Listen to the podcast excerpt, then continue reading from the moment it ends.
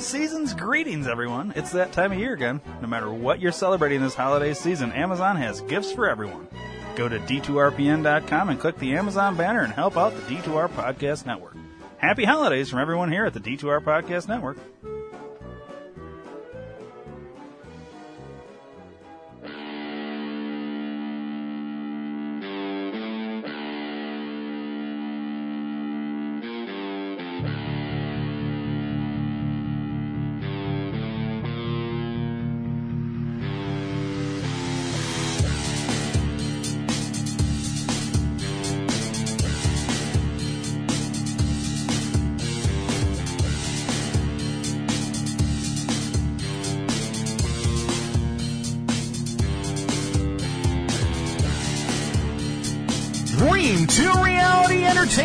Presents the Think Tank Podcast.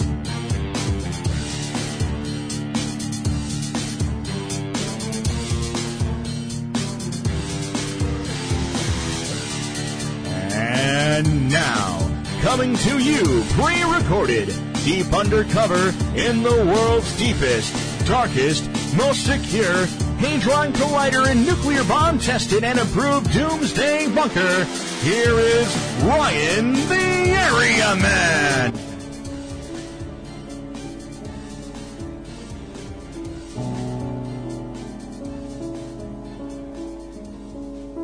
The death of John Kennedy Jr. was a terrible loss. The loss of his wife Carolyn and her sister Lauren was an unspeakable blow to their families and the other people who loved them. John embodied an extremely rare combination of wealth, charisma, and human decency.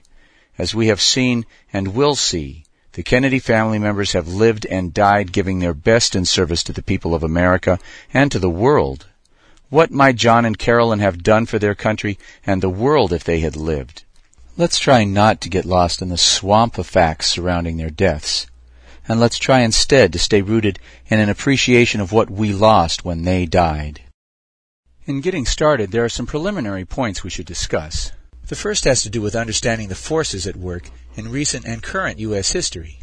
State sponsored racism and genocide were invented by the rich and powerful in this country, and their involvement with Hitler cannot be overestimated. For example, Chase Manhattan Bank, the Rockefeller Bank in Paris, seized the assets of their Jewish depositors and then ordered Hitler to tell them to do it, which of course he did. The Nazis who run this country ordered Hitler around. Hitler represented a dictatorship of the rich bastards, of the largest corporations, of the power elite against the Democrats, who think society ought to be run by the people and for the benefit of the people. But the most powerful Nazis were not in Germany, they were right here. The Rockefellers and the Harrimans, the Fords and the DuPonts helped to create Hitler, helped to promote him and armed him. And they didn't lose World War II. Hitler did. The German people did. The Jewish people did. But the Rockefellers and the Harrimans, the Fords and the DuPonts, they won. After eight years as president, in 1960, Eisenhower finally figured out that he was surrounded by Nazis.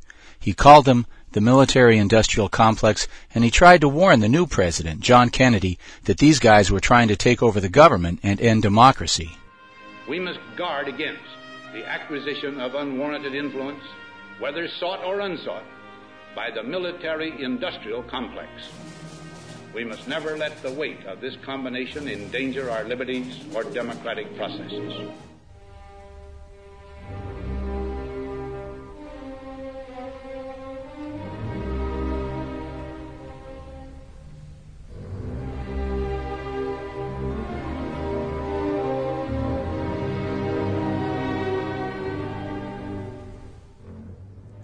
The Kennedy family has a truly amazing history. Joe, the oldest son, died in a bomber over Germany fighting Nazis. Jack died fighting the Nazis here, the military industrial complex. They wanted the Vietnam War as an excuse to loot the U.S. Treasury. When as president, John Kennedy Sr. opposed them, they shot him down like a dog in the streets of Dallas. Bobby Kennedy, the third brother, took up the fight against the military industrial complex and ran for president, promising to end the Vietnam War that his brother was murdered for opposing. Bobby was murdered after winning the California primary. My thanks to all of you, and now it's on to Chicago, and let's win there.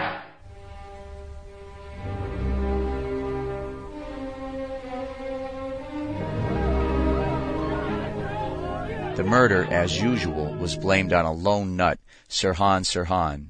But the LA County coroner, Thomas Noguchi, said that the powder burns on the back of Robert Kennedy's head indicated that the shot was fired from within one inch. We came to conclusion that the muzzle distance would be a uh, one inch from the right uh, ear edge. But the eyewitnesses all said that Sirhan never came near enough to deliver the fatal shot to the back of the head. And Sirhan was right in front of me, uh, right in front of the steam table and between me. In so front? In front, yeah. I had him right in front of me. I didn't let him pass me. I had my left foot on his knees and I pushed him over. And the, the well, time, uh, how far would the gun muzzle be from Senator Kennedy's head? About a foot and a half, I would say, foot and a half, two feet. More shots were fired than Sirhan's gun was capable of firing. Sirhan said he did not remember firing the shots and that he had absolutely no reason to hate Robert Kennedy. Many investigators concluded that Sirhan was a victim of mind control, a decoy sent to divert attention while the real killer fired the fatal shot. Edward Kennedy, the fourth brother, after becoming a senator, barely escaped death in a plane crash that broke his back and killed everyone else on board and his political career was ruined when someone drugged him and drove his car off a bridge. He survived, but his hopes to run for president did not.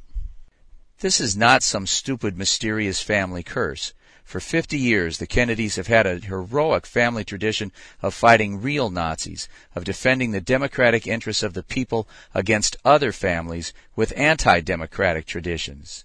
These Nazis have been instrumental in the murders of the Kennedys. These Nazis, the Illuminati, the rich bastards, they are the Kennedy curse. The death of John Kennedy Jr. must be seen in this light. Who would want to kill a harmless boob like John Kennedy Jr.? It's a common question that needs to be answered. John was not a harmless boob, and the men who murdered John's father had good reason to fear that he would go after his father's killers. John was not your average stupid spoiled rich kid. For example, this was his birthday. He was three. Not your average birthday party. All the women were dressed in black. His mamma was no fool. Minutes after the assassination, they wanted her to change her dress. She said, No, I want the American people to see what they did to my husband. What they did to my husband. She didn't buy any of this lone nut crap. She did her best to help her children grow up normal and healthy. She didn't send them away to one of those factories where they manufacture rich kids into sick and twisted upper class scum. She tried hard to keep them normal. But when John wanted to be an actor, she let him know that he had more serious work to do. George Magazine was that work. Infotainment, but real info not the stupidifying garbage you get on 150 channels of cable, entertaining, engaging, but smart and real and important, perhaps too smart, too real, and too important. He published at least two very, very dangerous articles. The first was written by the mother of the assassin of Yitzhak Rabin, the liberal, peace-seeking prime minister of Israel. This woman said that Rabin's assassination was a plot engineered by the Mossad, the Israeli CIA. She argued essentially that her son was a tool of the Mossad, that he could never have penetrated the security around Rabin if it weren't an inside job. Wow publishing an article that encourages people to consider the possibility that their own security might be involved in attacks on their own citizens based on the fact that those attacks could not have succeeded if the security agencies had done their jobs. I don't think we can overemphasize this point. John Kennedy devoted his life to trying to bring the people the whole, dangerous truth. He paid for this devotion to the people and to the truth with his life. The day John died, Israeli Prime Minister Ehud Barak was in the United States, not to suggest anything as crass as that Barak was involved in John's death. I was in the country too, but I didn't do it. But there can be no question that Barak's visit was preceded by the arrival of an army of security personnel, including, of course, the Mossad. They were here. They arrived in advance of John's death in order to make preparations for the Prime Minister's visit, of course. But after John's death, a Mossad agent planted this lie in the New York Post. And as we have just seen, they had reason to want John Kennedy Jr. dead. Not only did John refuse to endorse the Warren Commission and say, yes, yes, of course, his father had been murdered by a lone nut, how awful. Not only did John refuse to attack Oliver Stone in his movie JFK, but George Magazine published a second very dangerous article, this one written by Oliver Stone himself. The article Stone wrote was about how the rich and powerful have always assassinated their political opponents throughout history, including John's father. John took this guy who said that the rich and powerful forces had killed his father, and he paid him, and he published him, and he actually encouraged people to listen to him as if he had something legitimate to say. Was John incredibly brave or just stupid? I vote for brave. And perhaps most dangerous of all, John was a threat to his father's killers because when he decided to run for political office, he was going to win. Did People magazine pick George W. as the sexiest man in the world? No, they didn't. They picked John. When he spoke in public, he had a natural ease and presence. He was what they call charismatic.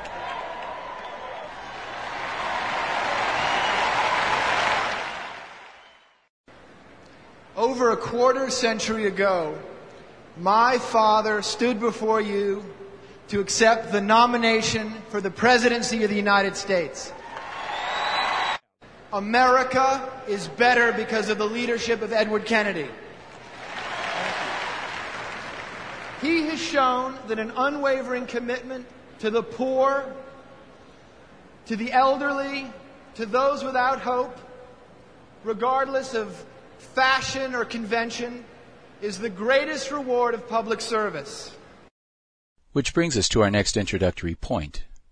If there was foul play in the death of John Kennedy Jr., and we will show absolutely conclusively in a few minutes that there was, George W. Bush and his father have to be seen as the prime suspects. It's an obvious point, really.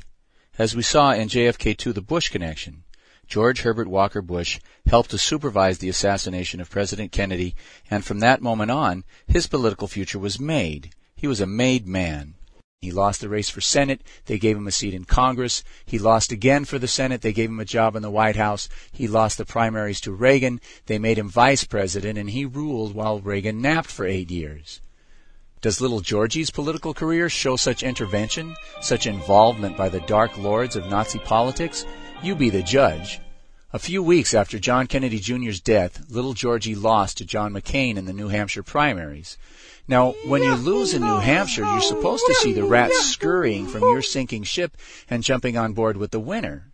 After New Hampshire, the money flows from the losers to the winner. That's how it's supposed to go, as water runs downhill and as day follows night. But in 1999, that's not how it went. Water ran uphill. Night was followed by a much deeper darkness, and money flowed like a plague into the coffers of George W. Bush after his loss in New Hampshire. Now, how can you explain this? Why didn't that loss increase financial support for John McCain by the big money establishment? He was clearly more electable. Why did that loss result in a sudden and enormous increase in financial backing for George W.? These millions of dollars allowed Bush to smear and slime McCain's image with incredible vigor, to buy up the endorsements of the religious groups, of the veterans groups, and to call virtually every voter in the state and tell them the lie that McCain had an illegitimate black child. Why did the big money establishment overwhelmingly support Bush at this time instead of siding with McCain? Was it because McCain was a war hero and Bush was a draft dodger? Was it because Bush had been an openly drug abusing alcoholic and McCain had led a conservative lifestyle? How do you explain it? It's not so difficult. They needed a stooge, someone they could trust to shut up and do what he was told as they planned and executed the murder of 3,000 Americans to anger the American people into a series of unending wars, killing tens of thousands more, so that they could steal hundreds of billions of dollars from the national treasury. Now, if his father got his seat at this table by killing President Kennedy, who did little Georgie have to kill to get his seat at this table? It's a fair question. And now it's time to ask the key question you always ask your prime suspect. Where was Georgie the night John Kennedy Jr. was murdered? Go to a news retrieval service and search every newspaper in the world. You'll find that Friday, July 16, 1999, the day John Kennedy Jr. died, Bush was in Iowa in the morning, running for president, flipping pancakes and kissing babies. The polls showed that he was losing in New Hampshire to John McCain. You might see this as a crucial weekend for campaigning, But Bush got on a bus at 10 o'clock that Friday morning and disappeared for three days. On Saturday, the media ran to Al Gore to ask his response to John Jr.'s death so he could say how sad and sorry he was. And Gore said that he would cancel all his campaign rallies for the weekend out of respect for the family's losses. And then the reporters ran to the Bush campaign headquarters. I mean, here's Bush, a president's son. What does he think of the death of another president's son? That was their angle. And is he going to cancel his campaign appearances like Gore? But do you know what Bush said? Nothing. He was nowhere to be found. His staff couldn't say where he was, what he was doing, or even when he would be back. Although they were sure, they said, that if they could find him, he would of course express his deep sorrow and sympathy for the family's loss. The last preliminary point to be made, based on the events of John's life, is that he was not a W. He was not an inconsequential, drug using, heavy drinking, irresponsible boob. He was a responsible, smart, dynamic, responsible, good hearted, devastatingly handsome, responsible talent with a winning personality and a commitment to make the world a better place. Did I mention how responsible he was? Specifically and most importantly for us today, he was an enormously responsible pilot. Without a dissenting opinion, the nine flight instructors who watched John fly over the course of 17 years agreed that he was methodical about his flight planning and very cautious regarding his aviation decision making. How did such a careful pilot end up crashing into the sea, killing his wife and his sister-in-law and possibly his unborn child? How? Well, that's what we're here to find out.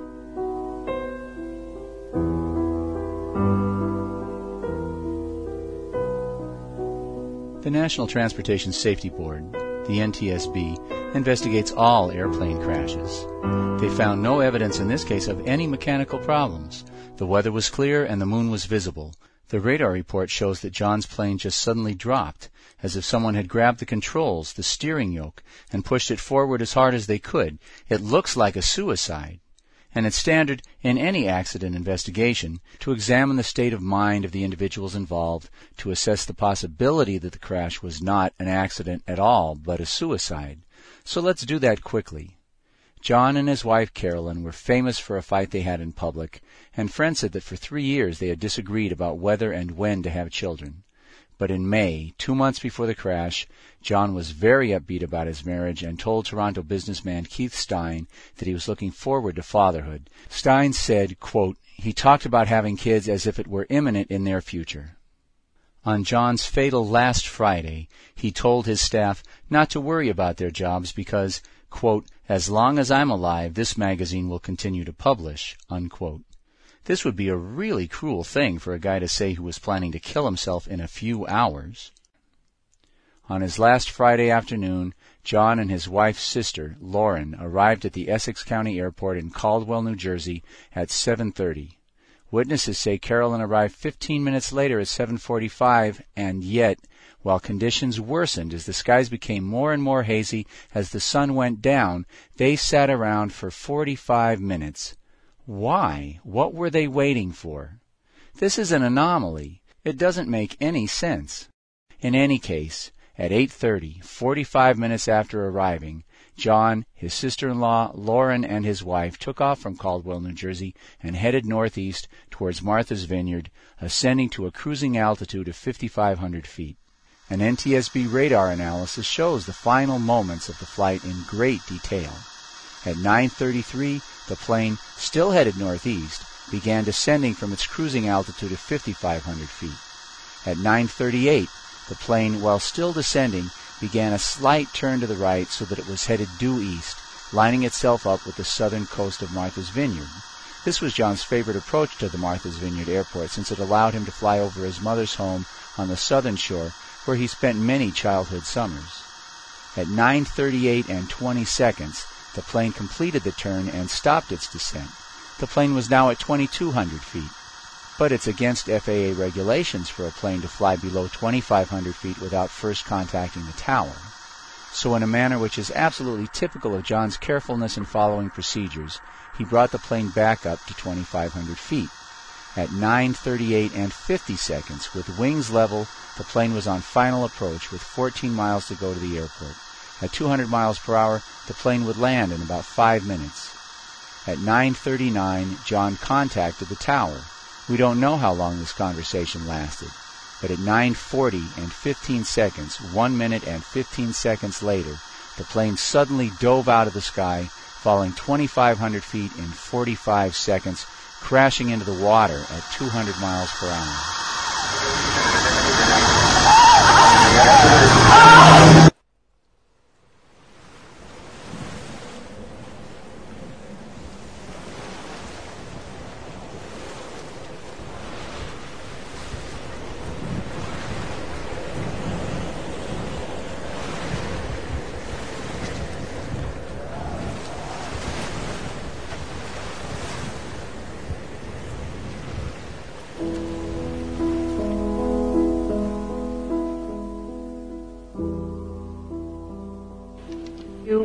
Have been told by the Coast Guard that, in fact, there is now evidence of a last communication last night with JFK Jr.'s plane as it was making an approach to Martha Martha's Vineyard Airport. Petty Officer Todd Burgun joins us from the Coast Guard base in Boston. He is the uh, petty officer and a public information officer.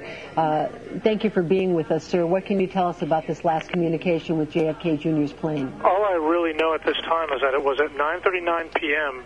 and it was with the FAA and it was on its final approach to Martha's Vineyard. So at 9:39, to the best of your information, JFK Jr. made a contact with the uh, airport, with the flight controllers, the air traffic controllers at Martha's Vineyard Airport, that he was on a final descent. That, that is correct. At 9:39.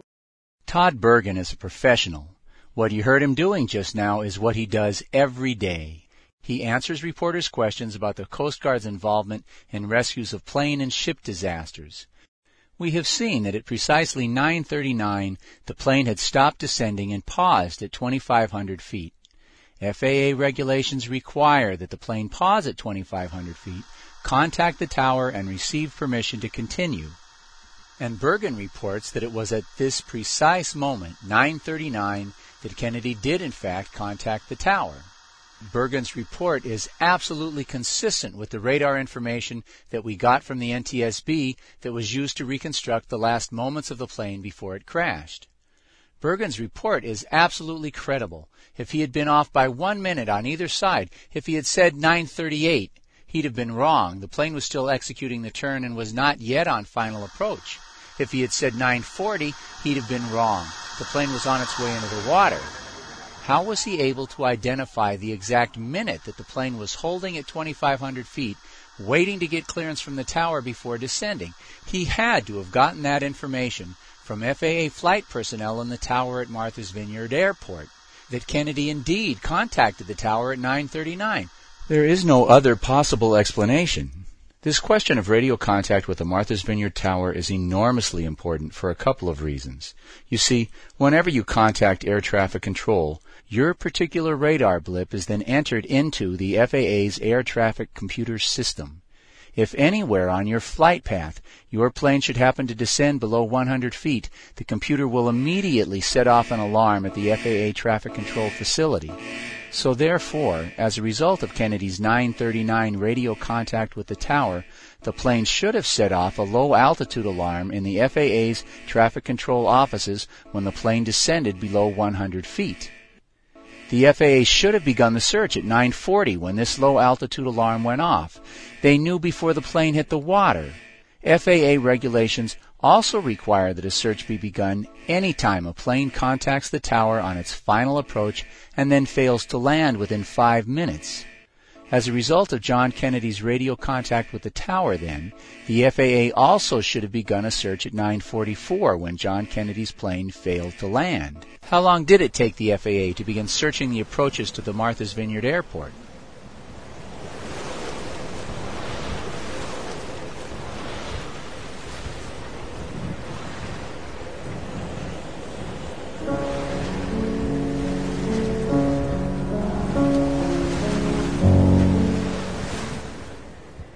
If this outrageous delay was actually part of a criminal conspiracy, then it's obvious that this information about John Kennedy contacting the tower would have to be disappeared. And it was disappeared. At 12:30, Bergen was removed. He was silenced. he disappeared from any further reports of any kind. In fact, all government agencies, including the FAA and the Coast Guard, suddenly went silent, and reporters were now referred to the Pentagon. That's right. Suddenly, the Pentagon became the center for reporting what was supposedly a peacetime activity of search and rescue, resulting from a peacetime accident. All right, we're told the Pentagon uh, news conference is about to get underway. Let's go there right now. This is a, an easily used uh, facility. Uh, both the Department of Defense and the Coast Guard, and to try to describe to you what the Pentagon overtly took control of the news reporting of the crash. This was certainly extraordinary. And Lieutenant Colonel Steve Rourke was brought out to do the official line. I, I only know for sure that they did not talk to the tower at Martha's Vineyard. No need to mention Todd Bergen's report because it now officially never happened. Nothing to see here, folks. Now let's move on. Uh, along the route, they may have spoken to uh, to somebody, but certain uh, not at Martha's Vineyard. Certainly not at Martha's. They never made contact with the tower at Martha's Vineyard. Uh, that's my understanding. Colonel Rourke is lying. There's no way that Bergen's report could be false. None. The news people didn't believe Rourke for one second, and they continued all through the day to report what Bergen had told at, told 10 o'clock, And as we've been telling you uh, all afternoon, his last contact with Martha's Vineyard Airport was apparently at 9:39 with air traffic controllers, about 17 miles off of Martha's Vineyard, and that is now. Of course, if they wanted to make Bergen's report go away, the killers also had to shut down the honest people at FAA who had told Bergen about the tower contact, and they did. Do you have any knowledge about that, or whether they contacted Otis, or whether they contacted any other tower within the region? No, I do not have any more information, and the FAA would be a better point of contact. I have time for one Waiting to hear from the Federal Aviation Administration on anything they might add as a result of listening to the tapes, the conversations between, or the transmissions between uh, the airplane John F. Kennedy Jr.'s airplane and air traffic controllers on the ground. Your sister-in-law. It would be really interesting to hear from the Federal Aviation Administration. They must have by now listened to the audio tapes of the air traffic controllers' conversations with JFK Jr.'s airplane from the time that it left. I'm surprised that we haven't heard anything from the FAA just yet. Mm, Hopefully, we will hear something from them soon that will give us an indication of what might have gone wrong. From the radar screens, the FAA has said nothing this afternoon. We've only heard from uh, the Coast Guard officials and for the Civil Air Patrol people, but this is what we have.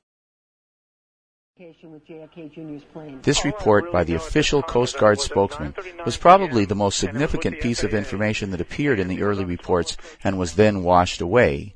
But it certainly wasn't the only piece of professional on the scene reporting that was disappeared from the news by the conspirators at the Pentagon. At about uh, 0215 this morning, Coast Guard Operations Center at Group Woods Hole in uh, Woods Hole, Massachusetts, received a telephone call from a family friend indicating that John F. Kennedy, his wife Carolyn Bessette, and his sister-in-law Lauren Bessette, who had earlier departed from Caldwell Airport in Fairfield, New Jersey, were late in arriving at Martha's Vineyard. Now wait. John Kennedy Jr.'s plane was expected at the family home at 10. Friends of Lauren's were expecting her at Martha's Vineyard Airport at 9:30, but no one reported the plane missing for 4 hours, not until 2 a.m. That's not a very believable story, is it? And it's not true either. Connection at that point, because that's a question that I've had. If they knew the plane was missing, and this is what I heard earlier this morning, that there were family members, a family member of, of Lauren or a friend of, of uh, Lauren Bessette, the sister-in-law of John Kennedy Jr., Carolyn, Carolyn's husband. They were apparently waiting for her at the airport, and when she didn't arrive, These friends of Lauren Bessette, waiting for her at the Martha's Vineyard Airport, contacted Adam Budd, a licensed pilot and airport employee who first contacted the Martha's Vineyard Tower and then called FAA officials in Bridgeport, Connecticut to report that, quote, Kennedy Jr.'s plane was overdue. Any one of these phone calls should have caused the FAA to begin a search. Instead, FAA officials did nothing. Rescue and search crews were contacted early this morning when family members expecting uh, the Kennedys at Martha's Vineyard at about 10 o'clock heard nothing, contacted the airport, were told there had been no word from the plane. They contacted FAA officials who then In response to these phone calls, the FAA officials did nothing. One hour later, at 11 p.m., Senator Edward Kennedy became involved. He contacted the FAA to let them know that the plane was missing. A U.S. Senator is going to be able to get some action, right? Wrong. The FAA officials did nothing. Pretty outrageous. And as you can imagine, it attracted the attention of the reporters trying to cover the story, and they tried to grill Colonel Rourke about this outrageous discrepancy. Linda Killian from People magazine. I just wonder if there's any information about why, when the plane was expected in about 9:30, if there's any idea why you were not notified until 3 in the morning, and how important. Well, now you see why the Pentagon had to take over the press coverage. That way, if some terrorist like Linda Killian at People magazine tried to throw a bomb or ask a good question, they could just cut her off. This question of why the plane was not officially reported missing until 2 a.m. never got answered, never got asked again, and never got any mention in any of the media. But so did the Kennedys just give up trying to get a search started? No, they didn't. At 2:15 a.m., a family friend, Carol Ratowell, got the bright idea to contact the Coast Guard. The plane was flying over water. Perhaps the Coast Guard could act on its own and search the water, even if the FAA was refusing to cooperate and search the skies. But let's first acknowledge here that if a plane is missing and you call the Coast Guard instead of the FAA, the Federal Aviation Administration, it's either because you're retarded and you don't know the difference between flying a plane and sailing a boat, or it's because you have exhausted all hope of getting the FAA to act. The Kennedys aren't retarded. By 2:15 in the morning, they were desperate and they called the Coast Guard to look for a plane. The Coast Guard cooperated, I guess you could call it that. They contacted the FAA. I, Meshuggah. But at least now the FAA was on notice that another government agency was involved. They had to do something, and so the FAA did something the FAA contacted the Air Force, the government agency most obviously criminally involved in the events of September 11th. The Air Force contacted the Coast Guard, letting them know that the Air Force, not the Coast Guard, was now in charge, letting them know that the Coast Guard should now do what the military tells them to do, and the Air Force then sent the Coast Guard on a wild goose chase to search an area a hundred miles away from anywhere the plane might have gone down. Meanwhile, from 2 a.m. until 7:30 a.m., the Air Force and the FAA did nothing. At 6:30 a.m. on a Saturday morning, Ted Kennedy woke up John Podesta, Clinton's chief of staff. At 7 a.m., Podesta woke up Clinton. At 7:15, Clinton told Podesta to call the Air Force and tell them that if they didn't have a search underway in 15 minutes, they shouldn't bother to come to work on Monday because they would all be fired if they weren't in jail. The Air Force said, Oh, you want a search? We'll give you a search. And they scattered two planes and two helicopters across 20,000 square miles of ocean. The Air Force kept them searching this vast expanse for the next five and a half hours. Now, obviously, not everybody at FAA was involved in a criminal conspiracy with Colonel Rourke and the Air Force and the Pentagon. After all, Bergen got his information about the tower contact from some honest person at the FAA, and many other professionals at FAA also did their jobs as usual. For example, studying the radar tapes of Kennedy's flight, performing what is called an NTAP radar analysis. The name of this type of review of the radar records, NTAP, means that you go back to takeoff you start with the plane identifying itself to the tower, giving its N number, its registration number. In this case, N529JK. The plane's radar blip is identified at takeoff, and this particular blip is then followed along its flight path until it disappears, indicating the crash site. The New York Times says this information was available at 5 a.m and hard-working, honest news people with contacts at FAA got a hold of this radar information, and they put it into their TV broadcasts, and they put it up on the screen at the same moment that they were asking Colonel Rourke to explain why, eight hours after the results of the NTAP radar study were available, the search vessels were still scattered all over the Atlantic, when the radar showed definitively that the plane had gone down on the western approach to Martha's Vineyard. Colonel Rourke, uh, Martha Raddatz from ABC. Uh, ABC is reporting today that the plane possibly went into a dive about 19 miles off the coast of Martha's Vineyard. Does that mean the search will start focusing right there and you will pull away from, say, Long Island or other areas you're searching, or will you pretty much go about what you're doing? We'll continue on the same track that we're on, uh, which is to search the entire area. We have nothing that uh, absolutely uh, pinpoints one area as opposed to another, so we can't uh, rule out the entire flight. The reporter can't believe what she's hearing. Can it be that this guy, the spokesman for a day, chosen by the Air Force, doesn't even know about the radar information? So she asks him. Are you hearing those reports at all about 19 miles off Martha's Vineyard? The Uh, radar. I'm sorry, go ahead. The radar indicated that at some point that the plane may have gone into a dive. The uh, radar position is, is just a, a last uh, possible position, and, and it's The radar position was not just a last possible position. It was a crash site. This is the official radar report from the NTSB documents. The plane dropped 1,200 feet in the first 12 seconds. This is 12 times what would be considered a normal rate of descent. The next 30 seconds is probably 50 times normal. The plane then disappeared from the radar. Rourke had this information, but this is not an area of special interest to him? And Colonel Rourke didn't simply misspeak at the press conference. He told this lie to anyone who would listen, including the New York Times.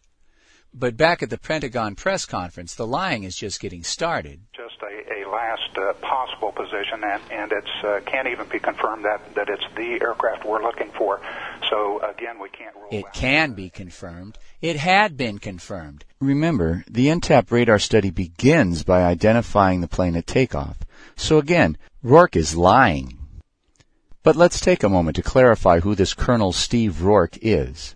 Lieutenant Colonel Steve Rourke, R-O-A-R-K. He's currently the director of the U.S. Air Force's National Search and Rescue School, which is at the U.S. Coast Guard Station in Yorktown, Virginia. He is the former director of the Air Force Rescue Coordination Center. He is physically in the Rescue Coordination Center right now. So Steve Rourke is very senior. He is the former director of the Air Force Rescue Coordination Center. Uh, Colonel Rourke is a, is a HH-53 helicopter pilot. He's personally been involved in over a thousand rescues, search and rescue operations in his career. And uh, Steve, are you there? Yes, sir, I am here. Colonel Rourke may not know anything about what happened to John Kennedy Jr., but he does know about search and rescue in general. He's intimately familiar with what an NTAP means. He must be vastly familiar with radar tapes. So Colonel Rourke's errors are not simple mistakes. He's lying his head off. But you answer the question, why? I guess I don't know why is a perfectly legitimate answer to that question. But can't we do better than that? Can we find any other evidence that suggests a more qualified, more specific, more useful answer than I don't know? I think so. The obvious answer is that they were trying to keep the rescue craft out of the crash area. Our search, and by about 1 o'clock this afternoon, uh, we had narrowed that focus down to an area of about 17 miles uh, southwest of Martha's Vineyard, consistent with the uh, kind of flight path that would we would expect flying via VFR from Caldwell, New Jersey to Martha's Vineyard. At about that same You get the point. The FAA knew where Kennedy's plane had gone down before it hit the water. The NTAP radar study verifying where Kennedy's plane had crashed was completed at 5 a.m., but Rourke and the Air Force kept the Coast Guard searching this vast expanse for the next five and a half hours. It wasn't until after 1 o'clock in the afternoon, when a suitcase washed up on the beach with Lauren Bessette's name tag on it, that the Coast Guard, acting on its own, was finally able to focus on something remotely resembling the crash area. One last point on this question. All civil aircraft are required to carry an emergency beacon or an ELT. These emergency locator transmitters are crash activated. If a plane crashes, the ELT sends out a signal that is received by a network of satellites that can instantly locate the crash within a matter of a few feet. So, where did ABC get the information for this picture, which shows a beacon in the crash area? Obviously, the beacon went off as it was supposed to. The signal was received by the satellites as it was supposed to be, and although news reporters at ABC managed to get a hold of this information, it was not passed on to the rescue teams in the Coast Guard and the Civil Air Patrol. But we already know how that works. The question then is why? Why didn't Rourke and the others involved in this criminal conspiracy want the searchers to know where to search? Again, I don't know is a pretty legitimate answer, but again, can't we do better? Well, let's keep putting together the pieces we can and see what kind of picture we get.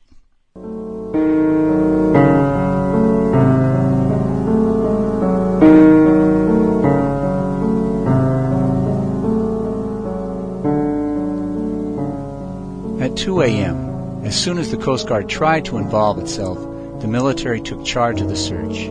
As we've seen, they hit or destroyed many pieces of vital information. In addition, the mafia, the military, and their accomplices have also seen fit to lose many crucial pieces of information, pieces of information which are essential to our being able to see and understand what happened. Through dumb luck and hard work and invaluable help from others, we've been able to replace many of these missing pieces. We also heard that they picked up a, um, a radio beacon, the emergency beacon that these airplanes are equipped with, and they're set to go off on impact. And that's we now know, for example, that it is more than likely that John's emergency beacon, the ELT, went off and was received, but that this piece of the puzzle was removed. We can easily replace it.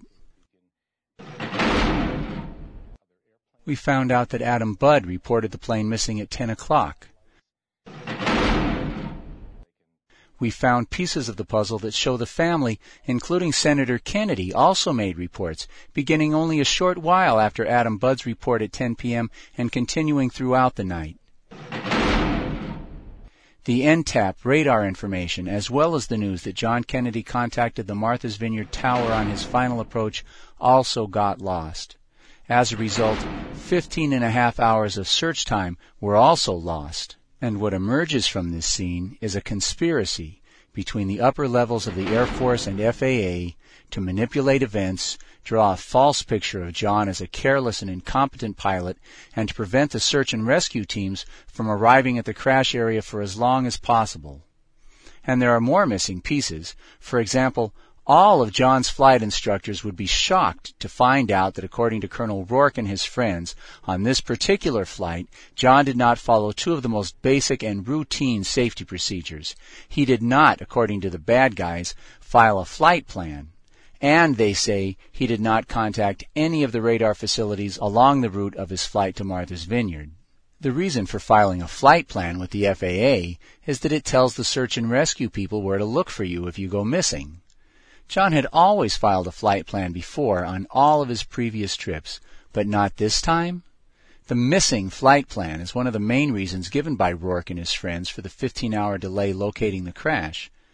There are also several good reasons that a careful and conscientious pilot like John would always contact the air traffic control radar facilities along the route of a flight.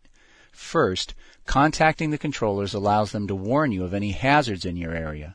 For example, if a jumbo jet has engine trouble and unexpectedly has to turn around and then comes barreling up behind you, the controllers can warn you, if you contact them, to watch out and they can tell you where to go to get out of the way. If a storm develops suddenly and comes sweeping into your flight path, the controllers can warn you, if you contact them. In addition, when you contact them, the air traffic controllers give you an identifying radar code that you punch into a device on your plane called a radar transponder. Your onboard radar transponder then sends out a signal, which is picked up by the FAA's radar, so that your radar blip now tells them exactly who you are and what your altitude is. And, as we discussed before, when you contact the controllers, they enter your transponder's blip into the computer system so that if your plane descends below 100 feet anywhere but on the runway of your target airport, an alarm goes off in the FAA air traffic control facility telling the controllers to send a search and rescue team to come and get you. So contacting the controllers or not contacting them is not exactly a small deal, and it was unheard of for John not to follow such a basic procedure. So Rourke and his friends say that John Kennedy never contacted anyone and never filed a flight plan, and idiots like this guy point to this as evidence to show that John was a careless, irresponsible daredevil who deserved to die. But Given Rourke's record of lying about everything else, the fact that Rourke says anything certainly doesn't mean that we should believe it. Maybe the opposite. And given John's 17 year record of careful, meticulous adherence to safety procedures, it seems more than likely that John did file a flight plan and that he did contact the air traffic control facilities along the route, but that his flight plan and all of his contacts with air traffic control somehow became missing pieces. John's plane had a simple cockpit voice recorder that should have preserved a record of the conversations and noise that took place during the last five minutes of the flight. But when the plane was recovered, the backup battery, which was necessary to preserve this information, was missing. And so, therefore, this critical information, what happened during John and Carolyn and Lauren's last moments is also missing. Is it possible that during the 15 hour delay, or later after the plane was recovered, that someone removed the battery in order to prevent us from knowing what transpired in the final minutes of the flight? But what would they accomplish by doing such a thing?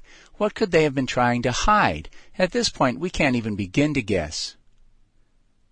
Witnesses saw John talking on the phone in the minutes before he took off. Who was he talking to? And what was he talking about? It's a small piece and maybe unimportant, but at this point it attracts our attention because it's missing.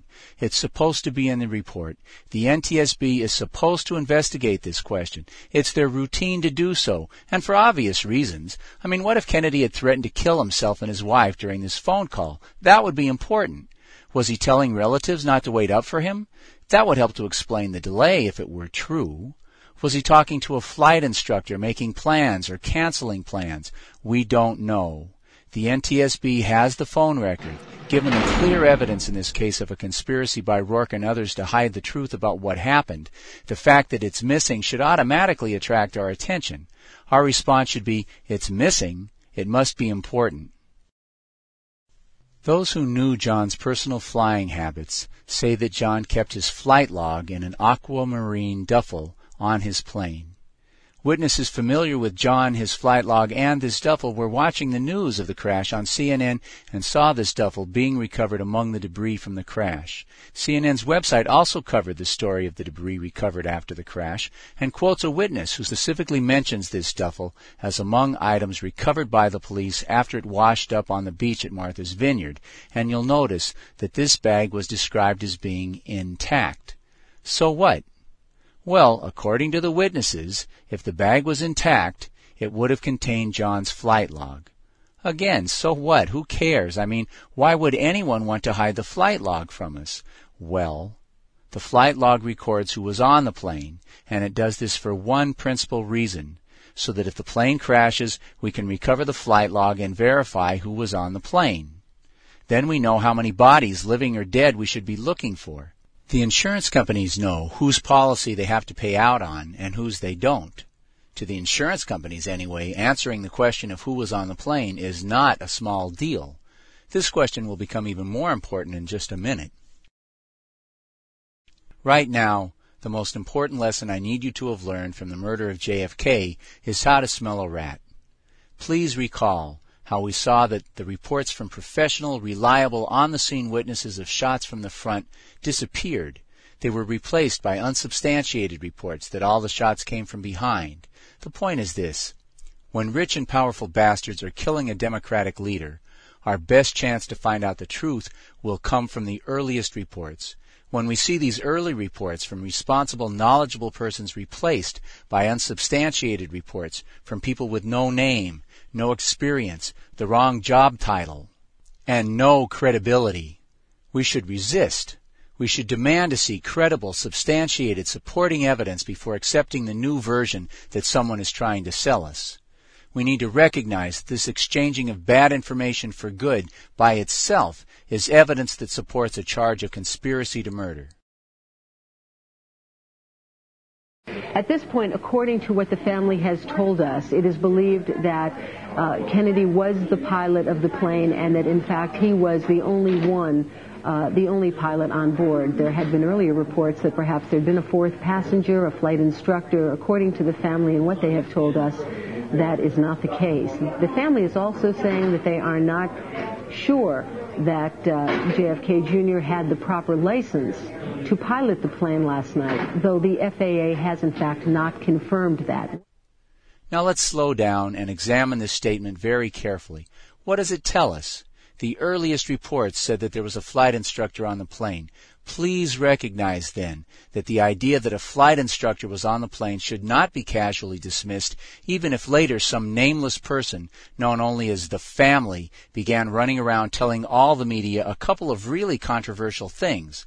Let's take the second part about John Kennedy's pilot's license first. The family is also saying that they are not sure that uh, JFK Jr. had the proper license to pilot the plane last night, though the FAA has in fact not confirmed that. Jeez. John Kennedy didn't even have a license? What the hell did he think he was doing? Careless, irresponsible, stupid rich kid, acting like a daredevil, with his wife on board. Too bad about her, but hell, he deserved to die. This is the kind of ugly truth you would think the family might want to keep quiet about. But what if it weren't true? What kind of family member would say it to the press if it weren't true?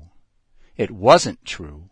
He was qualified, he, he had a private pilot single engine land license, which qualified him to fly this particular airplane in under visual flight rules. The weather observation at the Martha's Vineyard Airport at 9 o'clock was 8 miles visibility. That's well above the minimums needed for visual flight rules. At 10 o'clock, it was 10 miles. We've heard from a number of people who were down on the vineyard and on the Cape last night that the moon was visible. Uh, so uh, it, it's pretty apparent that the sky was not, uh, there was no cloud cover, at least not a significant cloud cover. So six or eight miles visibility, that would put it well into the category of visual flight rules so long as the ceiling was at a thousand feet or better.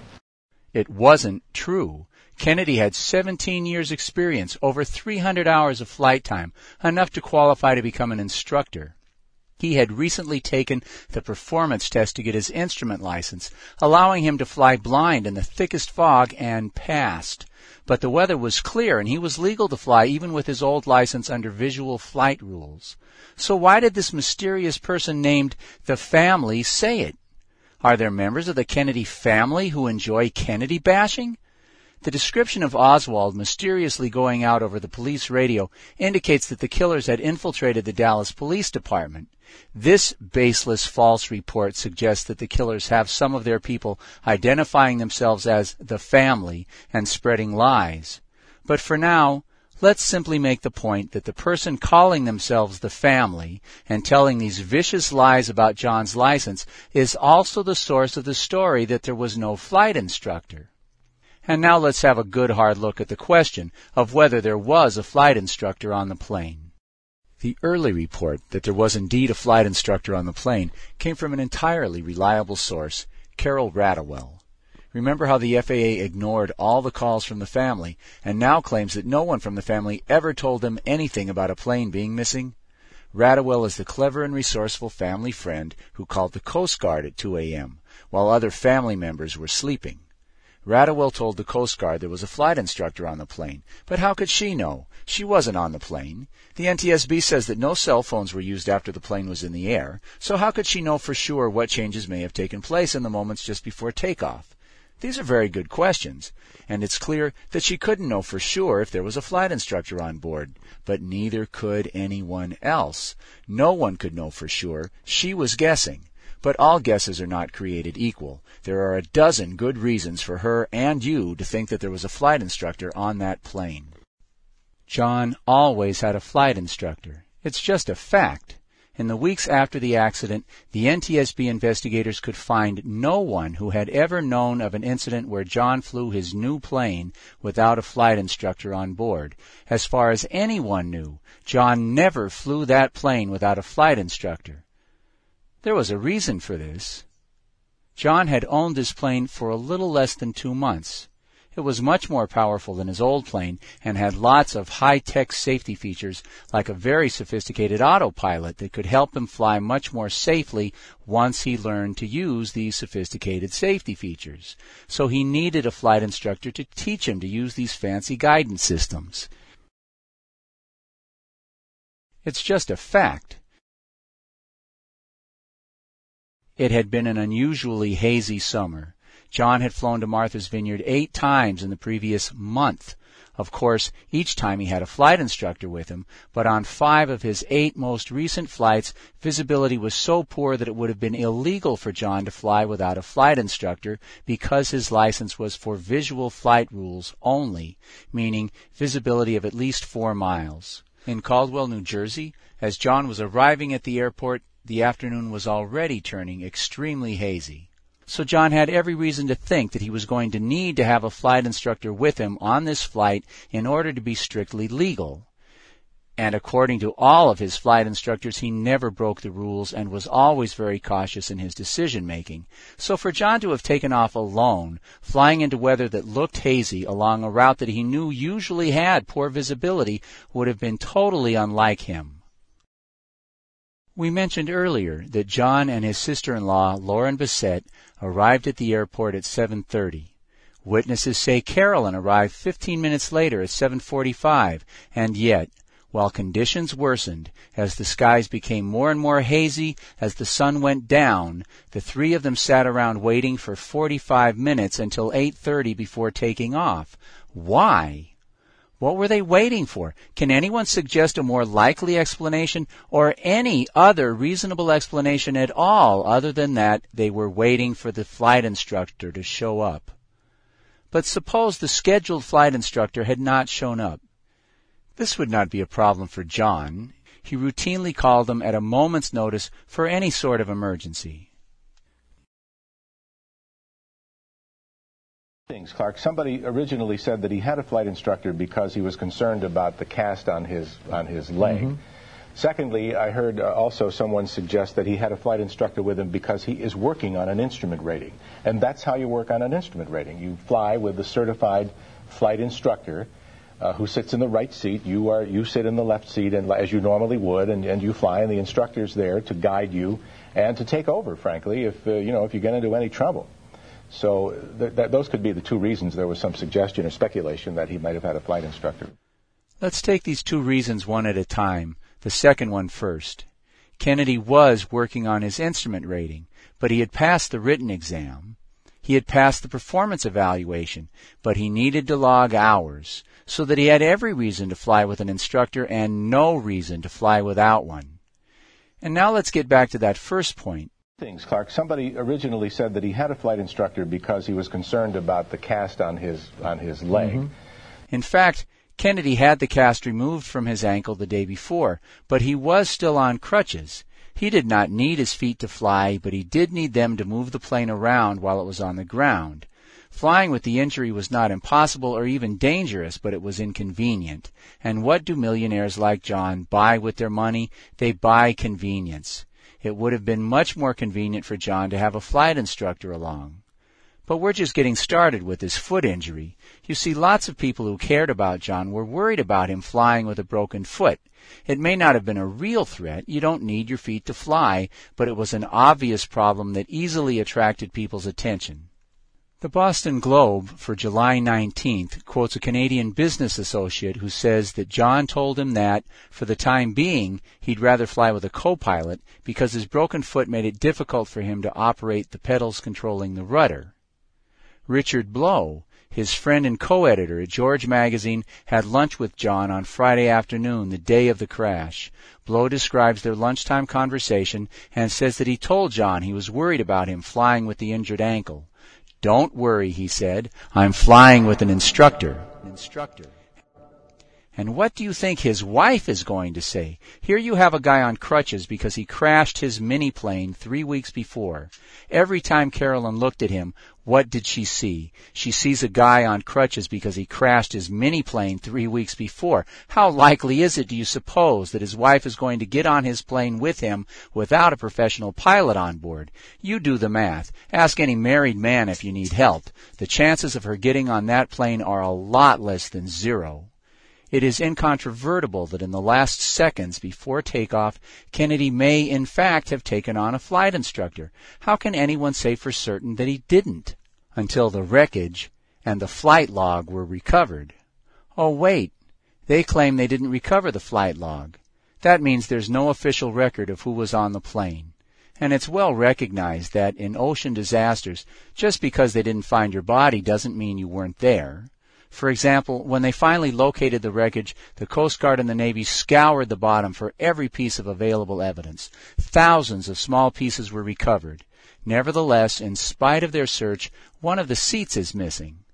This seat wasn't eaten or dragged off by sharks. It's rather extraordinary that it should be missing since all the other seats were trapped in the wreckage. How did this one get loose, and how did it get away? A minor point, maybe. The major point is this. If a large, durable, inedible piece of the plane is missing, why not a body, which could certainly have been dragged off and eaten in the five days that it took to recover the bodies?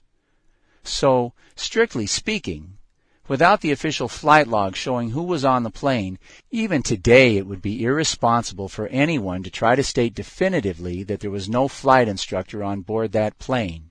We cannot say for sure. We just don't know. Ratowell may have been only guessing that John Kennedy Jr. had a flight instructor on the plane, but her guess is supported by an enormous amount of evidence. And while Ratowell could not have known for certain that there was a flight instructor, the likelihood that John would have had a professional pilot on board is overwhelming.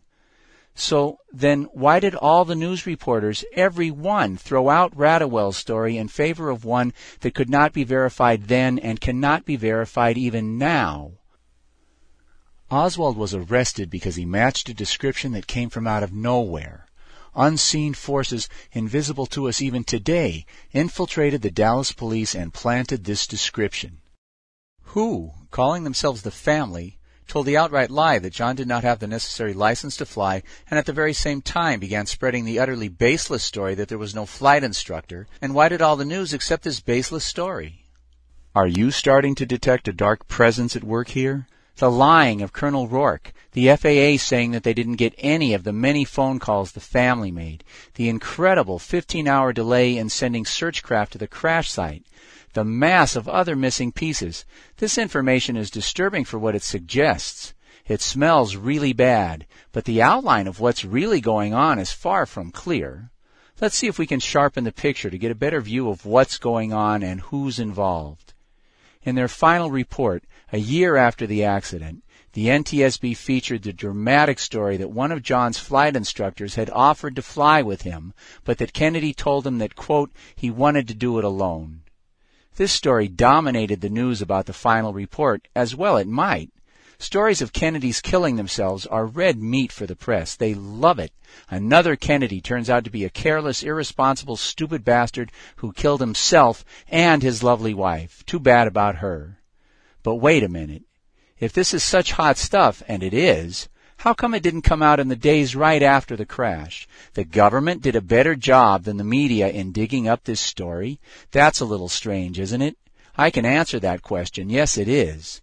So maybe we need to have a closer look at where this story comes from. ABC, the LA Times, and everybody else got their information from the NTSB final report. But this doesn't tell us very much. For example, who is this second CFI? What did he say, and when did he say it? Well, the certified flight instructor, or CFI, is named Robert Morena, and according to this memo, written six months after the accident, he told the NTSB about this conversation he had with John Jr. on the morning of the day he died. This is real, real life drama, eh? You offer to fly with someone of JFK Jr.'s stature, and he turns down your offer of help, and then he crashes. Wow. That would be hard to live with, don't you think? Hard to keep to yourself. Man, you would want to right away pick up the phone and tell your mama. You would tell your best friend right away. It would weigh so hard on you that you would tell strangers standing next to you waiting for the bus, and he probably did, right? But you know the government, they take six months to do the paperwork after a trip to the bathroom. They probably took six months to get around to asking this guy, right? Uh, no, they talked to him on July 21st, five days after the accident. It seems to have been a long interview. Plenty of time and opportunity for this flight instructor, Morena, to mention this conversation he had with John. But maybe the issue of John flying alone never came up. Uh, no, it seems that they talked about that and how John never did fly alone. Well, maybe for some inexplicable reason Morena somehow forgot to bring up the conversation he had with John that morning. For some reason he just didn't think of it. Uh, no, it seems that's not going to get it either. You see, this letter, written just five days after the crash, tells us that the only reason for Morena not to have mentioned during his NTSB interview that he had had this conversation with John is that he had already brought up this last conversation the morning of the flight in this letter and had nothing new to add. Only he failed to mention one thing in this letter. Where's the part about John saying he wanted to do it alone? You got me. I don't see it. I can't explain it. So I called Morena. I said, you know, your lawyer says that he spoke with you and that he asked you about your last conversation with John and that you told him that you never had any conversation with John about his plans to fly that night, with or without a flight instructor. Morena didn't try to explain it. He said, whatever I told the NTSB, that's what happened. Then he excused himself and hung up the phone. Whatever I told the NTSB, that's what happened. But you see, Bob, that's part of the problem. I don't know what you told the NTSB. Not only because you told your lawyer that you didn't say anything to the NTSB about John wanting to do it alone, but I also don't know what you told the NTSB because the NTSB violated the most basic procedures in preparing this document. You see, in any official government interview by any official government agency, they're supposed to tell us when and where the interview was done. If no lawyer is present, they're supposed to acknowledge that the interviewee knows that he has a right to have one present, and when they're done with the interview, they're supposed to type up a summary like this one, and then they are supposed to have the interviewee sign it, as they had Christopher Benway do here, verifying that the contents of the interview summary are correct. But there is no such verification on this letter. Did Morena say it? He wouldn't answer the question. David Muzio, the NTSB investigator who prepared this nasty piece of work refused to talk to me and referred me to his supervisor who would not answer the phone, would not return messages, would not answer letters or emails. But now let's review. 1. Five days after the assassination, I mean after the plane crash, Morena writes a letter for the NTSB where he mentions having a last conversation with John the morning of the crash, but he doesn't mention John telling him he wanted to do it alone. 2. Later the same day, Morena is interviewed at length by the NTSB, but the summary of that interview doesn't contain any mention of any last conversation. 3. Six months later, the NTSB writes a memo saying Morena has suddenly remembered the crucial details of this crucial conversation.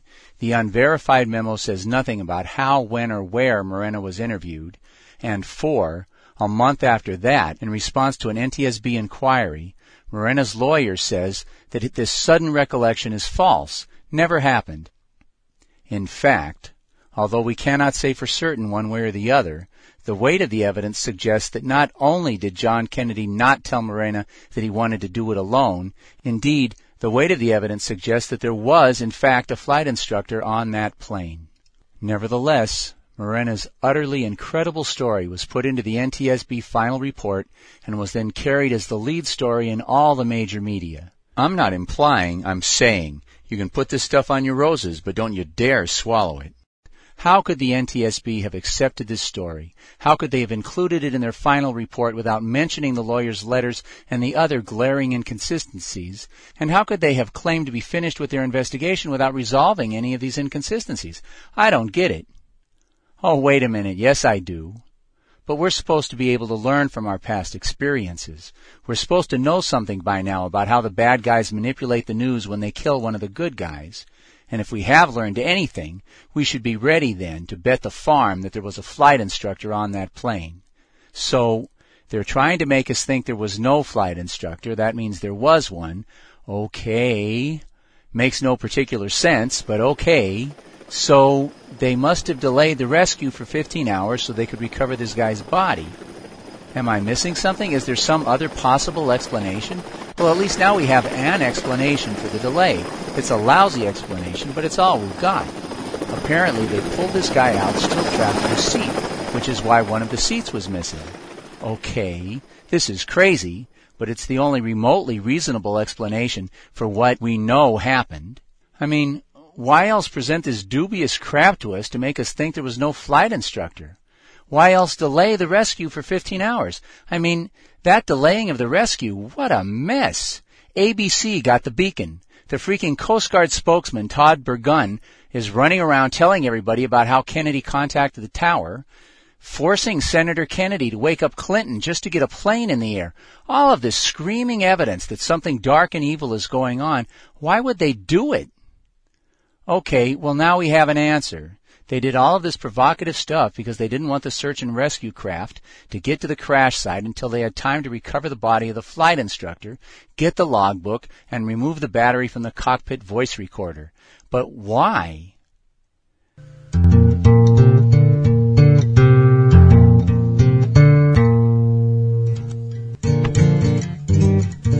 Maybe I should just let it lay, but I won't. I guess it's just the kind of animal I am. Maybe I'm a little bit like them that way. See, they could have just left it alone too, and they didn't. I mean, suppose they let the news people keep the story that a flight instructor was on the plane, and suppose the body of a flight instructor got recovered. What does that prove to a suspicious guy like me? I can tell you what. Not a damn thing. But the instant, the millisecond I heard that the story had changed, that suddenly there was no flight instructor, the hair stood up on the back of my neck. No fooling. I knew right then I had to start looking as deep as I could go. And the way things are now, with the evidence we now have in hand, the one thing that is clear here is the presence of an unseen hand at work, trying to guide us to think that there was no flight instructor on the plane. And to me, that about proves that there was one. You may think that sounds crazy, but now answer me this then. Why did they steal the father's body and alter his wounds? Why? No good reason, but they did it. And because they did it, we now have three eyewitnesses to the deed, giving us our only real clear proof of government involvement in the conspiracy to murder. Thank you very much. It was a stupid idea for them to have did it. What can they gain by it? Nothing. The government doctors were going to lie about the wounds. Dr. Humes was going to say what they told him to say. It didn't matter what the wounds looked like. But they went ahead and they did it anyway for the pure pleasure of doing it, because that's just the kind of animals they are. Well, Come on if you're coming. I'm going in after 'em. Ain't no help for it. It's just the kind of animal I am.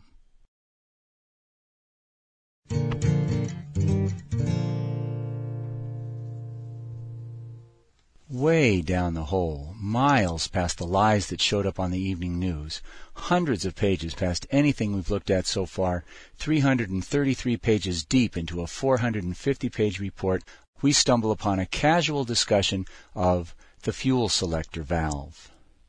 The fuel selector valve was removed and examined. The valve itself was found in the off position. Now, stop. Take your shoes off and get ready to set a spell because if we're looking for something outrageous, this is it. This is what we came for. Ready? Now think for a moment. You don't have to be a genius or an aviation expert to wonder at the meaning of these nine words. The fuel selector valve in the off position will cut off gasoline to the engine. Let's take this one step at a time. First, you can't fly very far with the valve in the off position. So that means the valve had to have been moved to this position in the last moments that the plane was in the air. This is an obvious point, but absolutely mind-boggling. These nine words tell us that as John Kennedy's plane was suddenly and catastrophically launched into a headfirst disastrous plunge towards the sea, John, or his wife, or someone on that plane was overcome by an uncontrollable urge to fiddle with the fuel selector valve.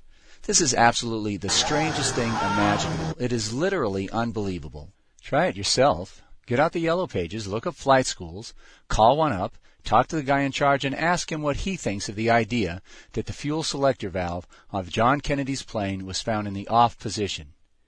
He won't believe you. Don't get mad or insulted, but you just better recognize. If we came down this hole looking for something strange, we have found it. We can go home now. Just kidding. We're just getting started. The point is, this is strange. It is obviously strange. You don't have to be a genius, an expert in aviation, or even particularly insightful to see that. Hey, wait! I know! That's it! Why didn't I think of that before? Why didn't you think of that before? Why didn't the NTSB think of that? Kennedy accidentally turned off the gasoline supply to the engine, the motor died, and down they went. No? Uh, no, you see.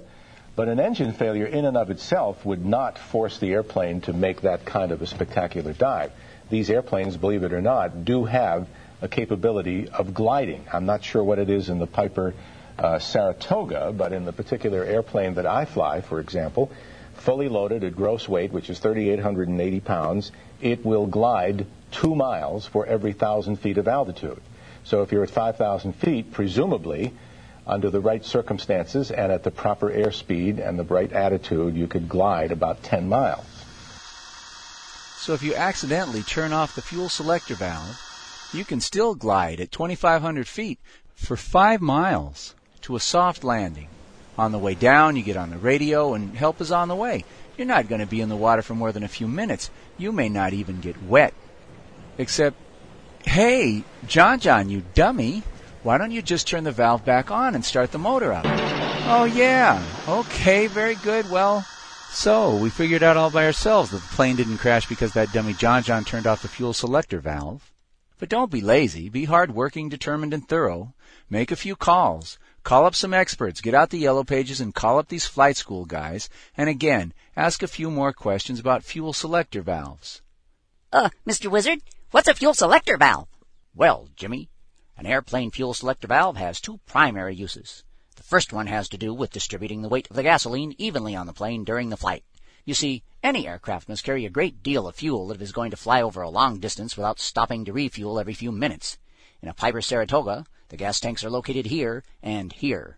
The large tanks each hold about 51 gallons of fuel. But you see, Jimmy, the fuel not only takes up a good deal of room on the plane, it also weighs a great deal. And as you can imagine, on any plane, it is very important to keep the weight evenly distributed. A lopsided plane will be difficult, even dangerous to maneuver. It is for this reason the pilot must monitor the weight of the gasoline in each tank and use the fuel selector valves switching back and forth between the tanks to keep the weight in the tanks more or less equal and the plane balanced. However, the fuel selector valve also has an off position. That seems like a crazy thing, Mr. Wizard, and dangerous too. Why would anybody ever want to cut off the fuel to the engine in an airplane? That's a good question, Jimmy. But now let me ask you another. Suppose you're flying along at 5,000 feet when suddenly your engine develops a small gasoline leak near the motor. And suppose, as is likely to happen, the gasoline from the leak catches fire. What are you going to do? The fire will turn the small leak into a large leak. The small fire will turn into a large fire. The wind will make the fire spread quickly. And while you and your friends are burning to death, you might even think to crash your plane headfirst into the sea at 200 miles an hour just to end your terrible suffering. I know, I know what to do, Mr. Wizard. I'll turn the fuel valve to off. That'll cut off the fuel to the motor. Without any gasoline, the fire will burn itself out, and I can glide for miles to a nice, safe landing. Why, of course, Jimmy. How right you are, clever child. So you see, boys and girls, the fuel valve is not installed on airplanes so that clumsy pilots can accidentally kill their motors and find themselves in a needless crash. It's a safety feature, of course. But there's one more thing you should know before you go. The FAA knows that not all pilots out there are young safety prodigies like young Jimmy here. Some are even accident prone, and that's why every fuel selector valve has a special safety feature, an idiot button. You see, you cannot accidentally turn the fuel valve to off. It simply can't be done. The fuel valve can only be turned off in an emergency situation by holding down this button while simultaneously turning the fuel selector lever. Thus, the accidental turning off of the lever is a virtual impossibility, even in planes whose pilots may be accident prone. It simply can't be done accidentally. Then how in the heck did the fuel valve end up in the off position in John Kennedy's plane, Mr. Wizard? Hmm. I don't know. Hmm. Indeed. Thanks a lot, Einstein. That really helps. It couldn't happen by accident. That means someone in the plane had to have done it on purpose in the seconds before they all died. Oh, well, that clears everything up, right? Uh, well, no, not really. In fact, not even a little bit. This doesn't answer anything. It just creates more questions. Like, how come nobody at NTSB thought it was even worth mentioning? I mean, you want headlines. John Kennedy killed himself. Apparently distraught over his millions of dollars, fame, good looks, his successful magazine, and beautiful wife, he decided to end it all by deliberately flipping the switch on his fuel selector valve, cutting off fuel to his engine.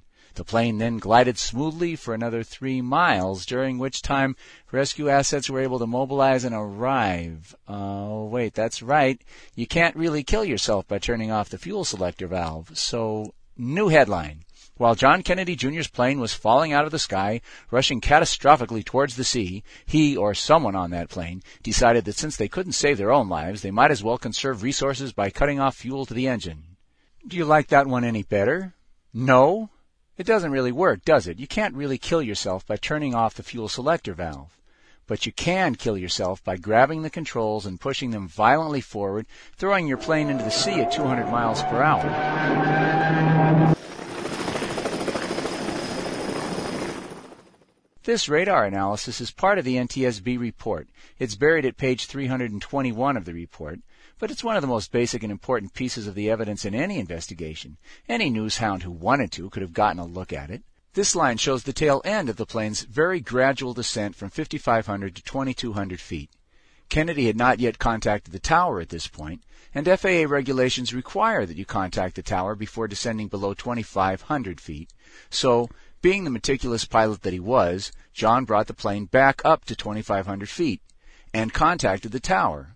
We don't know how long that conversation lasted, but if it lasted one minute, as soon as it was over, the plane began a catastrophic plunge into the sea. The conclusion seems obvious, doesn't it? It doesn't seem to matter what view you look at, south to north or east to west. It does not appear to be an accidental crash. It certainly looks as though someone on that plane decided to commit suicide the fun way, with a bunch of other people.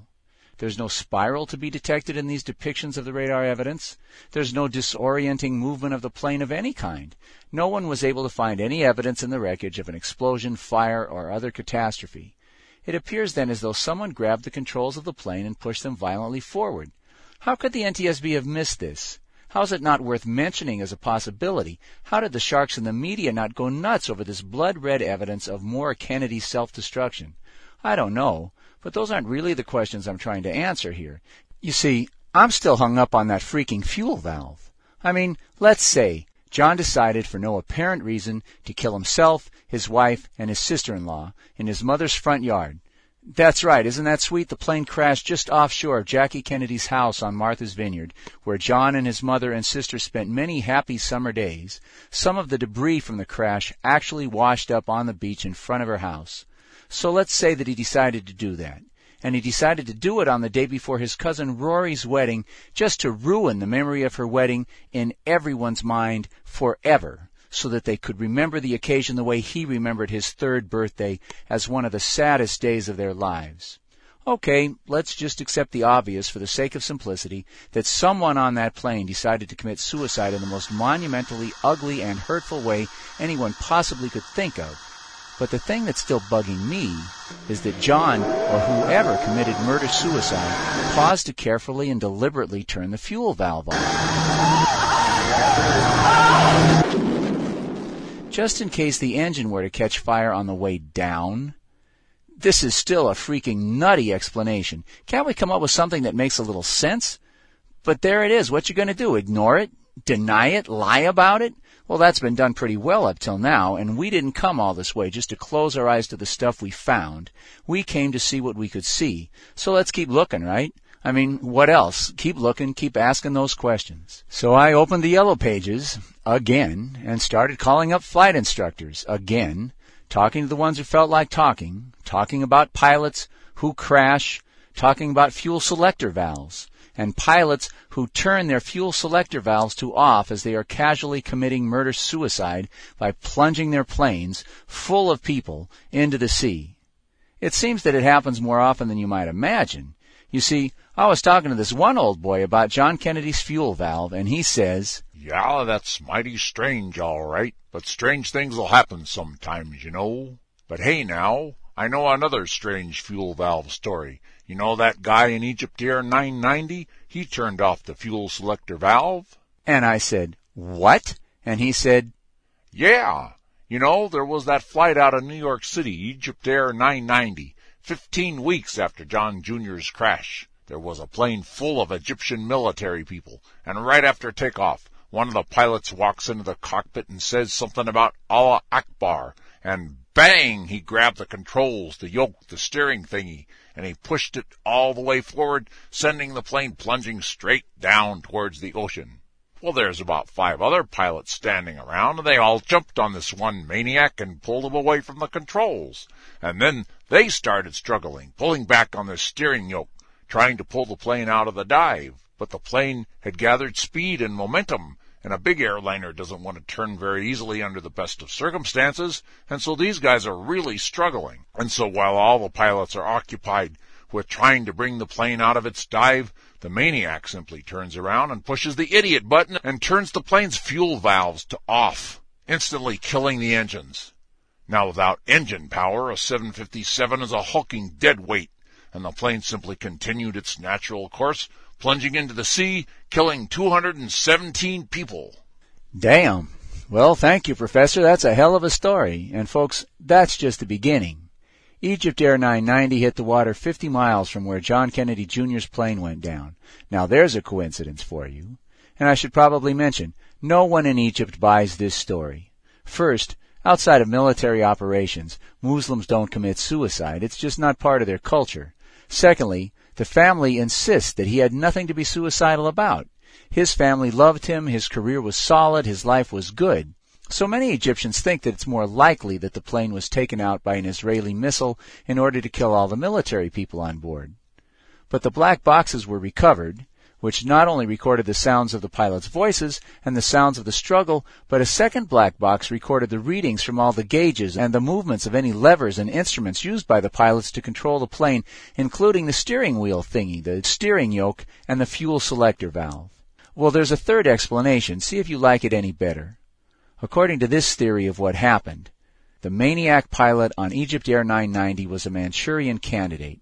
He'd been hypnotized, programmed, brainwashed by some country's intelligence agency to kill himself and everyone else on that plane by pushing the controls forward.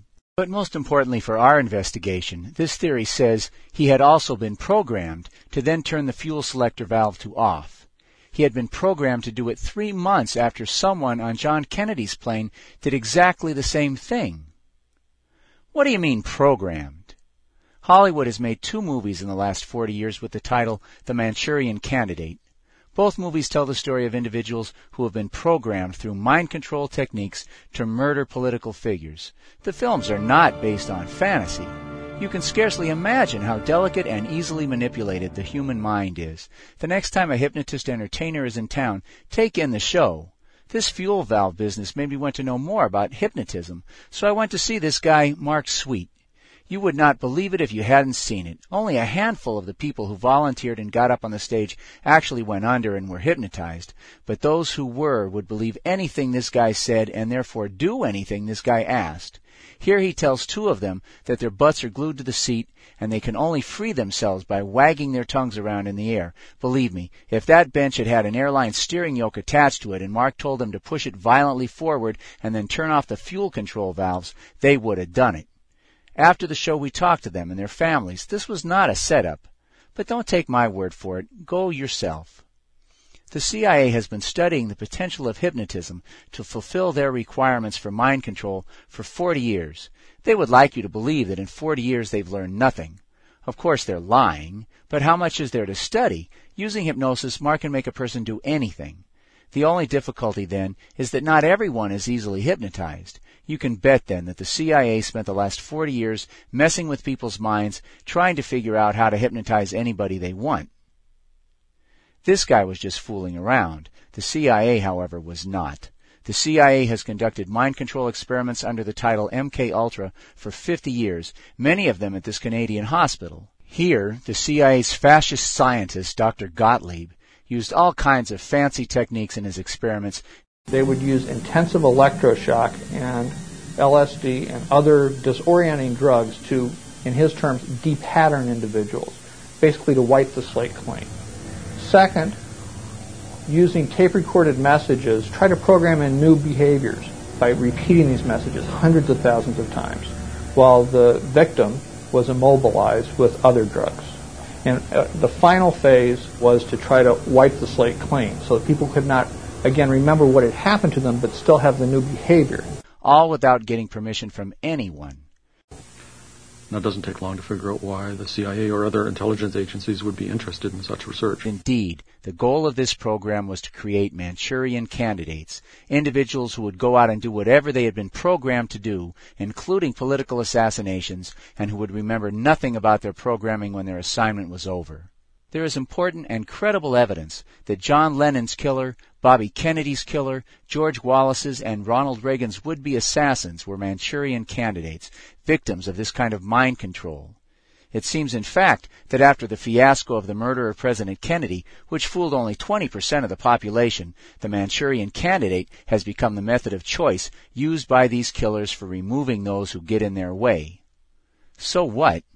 So these monsters certainly have the capacity, the ability, the means to program people to kill themselves on an airplane full of people. The question is not can they? The question is did they? Well, you be the judge and ask yourself the question how likely is it that two different pilots from two different cultures, trained in two different countries with no discernible personal problems, would choose to commit suicide by killing themselves and everyone else on board their aircraft by plunging their planes into the sea on two separate occasions separated by only 50 miles and a 100 days?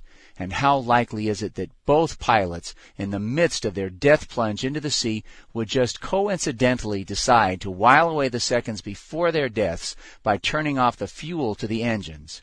I can answer that question. It's impossibly unlikely. It is not reasonable to call it a coincidence. Virtually any explanation that doesn't involve fairies or witches would be more likely, more reasonable than the suggestion that it was merely a coincidence.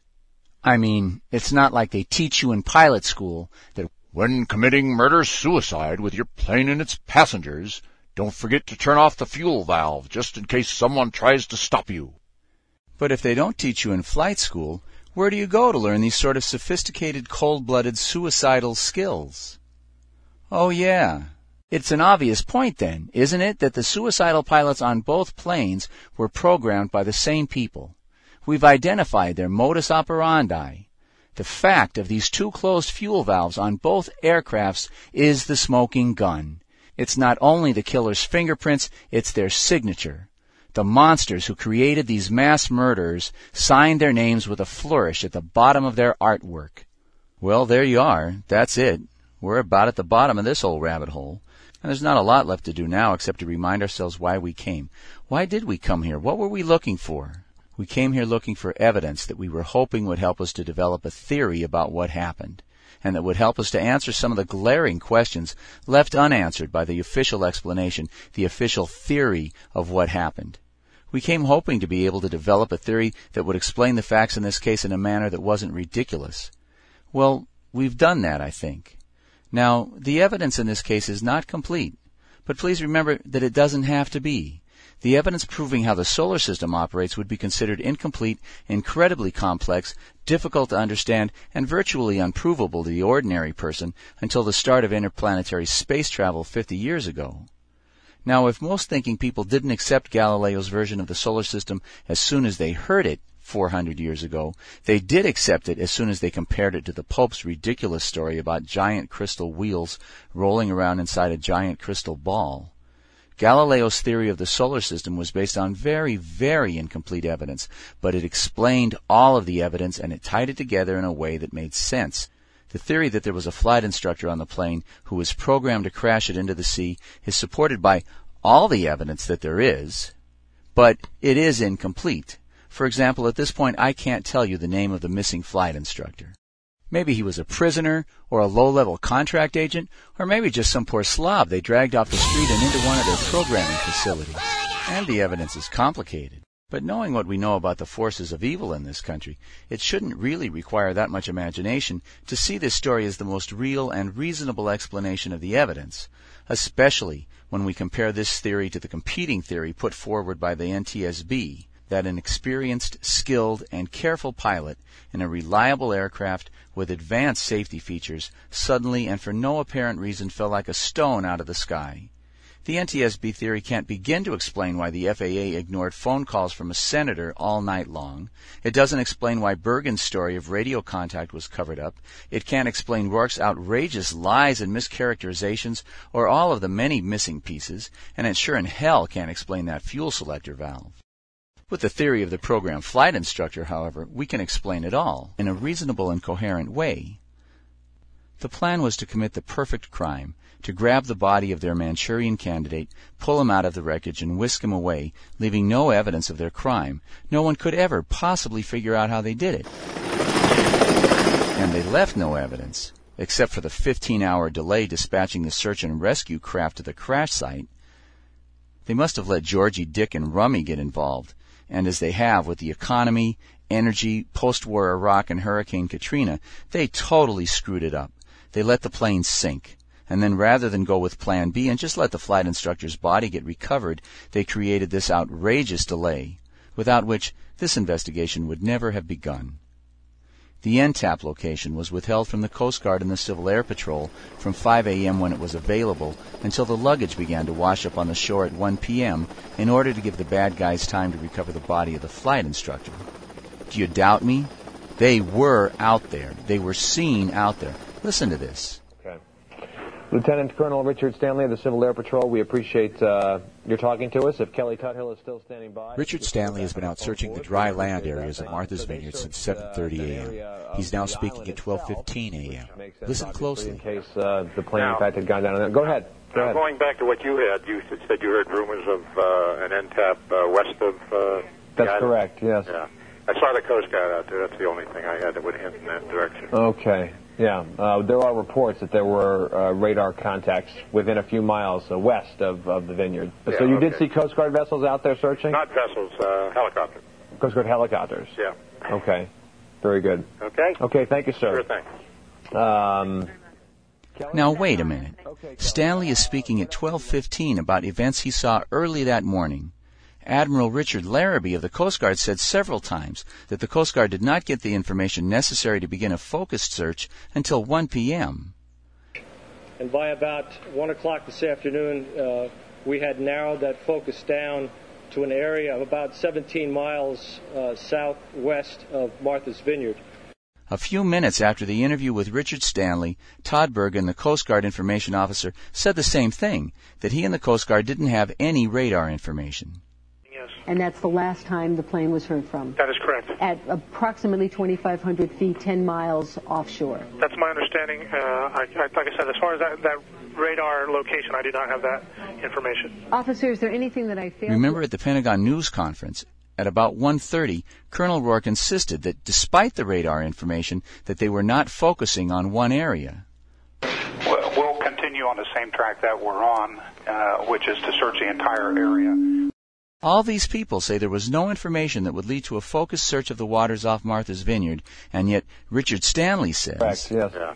I saw the Coast Guard out there. That's the only thing I had that would hint in that direction. Okay. Yeah. Uh, there are. no one was focusing on the crash site, but Stanley says he saw what he took to be the Coast Guard conducting a focused search off the west coast of Martha's Vineyard early in the morning. But that's not possible. In fact, just to be clear, the Coast Guard says it wasn't them. But if it wasn't the Coast Guard, then who was it? Well, we have an answer to that now, don't we? Granted, the evidence in this case is circumstantial. But that doesn't make it crazy to bring George W. up on charges. Crazy? Hell, it's not even unusual. It is part one of the absolutely basic standard operating procedure for any criminal prosecution. A two-step process that has put tens of thousands of Americans, perhaps hundreds of thousands, in prison today using less evidence than can be presented in this case. Step one of the process is to review the evidence, so let's do that quickly. 1. The guy's father was a murderer. John's refusal to accept the official version of his father's murder, his promotion of Oliver Stone, his commitment to publishing bold and important truths about the crimes committed by governments against their own citizens, and his real potential to seek and win high government office all made John a very real threat to the monsters who killed his father. 2. Bush Sr. earned the oil mafia support for his presidency by killing John Kennedy Sr. His reward for participating in this murder was not only a place at the table of these killers, but, as we have seen, their guaranteed undying support for his political career no matter how many times he lost. They picked him up, sewed him back together, and promoted him to higher and higher positions of political power. 3. Georgie is clearly now a leading member of this oil mafia, secretly sworn to serve their interests. While he has been president, the oil mafia's profits and prospects have soared through the roof. Of course, the American people pay. He may only be a stooge at this table, but he is a stooge not only with a seat, but with his own little name place marker at the table of this mafia that you have to earn your membership in by committing a murder. So point four in the evidence is that George W., like his father, would also have to kill somebody to, five, get the oil mafia to support him instead of McCain, and to get a place at their table, like his father before him. So who? That's the obvious question, isn't it? It should be the obvious question. Who do you suppose these sick and twisted bastards decided Georgie should kill to make his bone?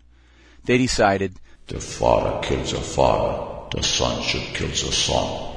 They liked the poetry of it. We have proved that John Kennedy Jr. was murdered. Can any reasonable person look at this mountain of evidence in the death of JFK Jr.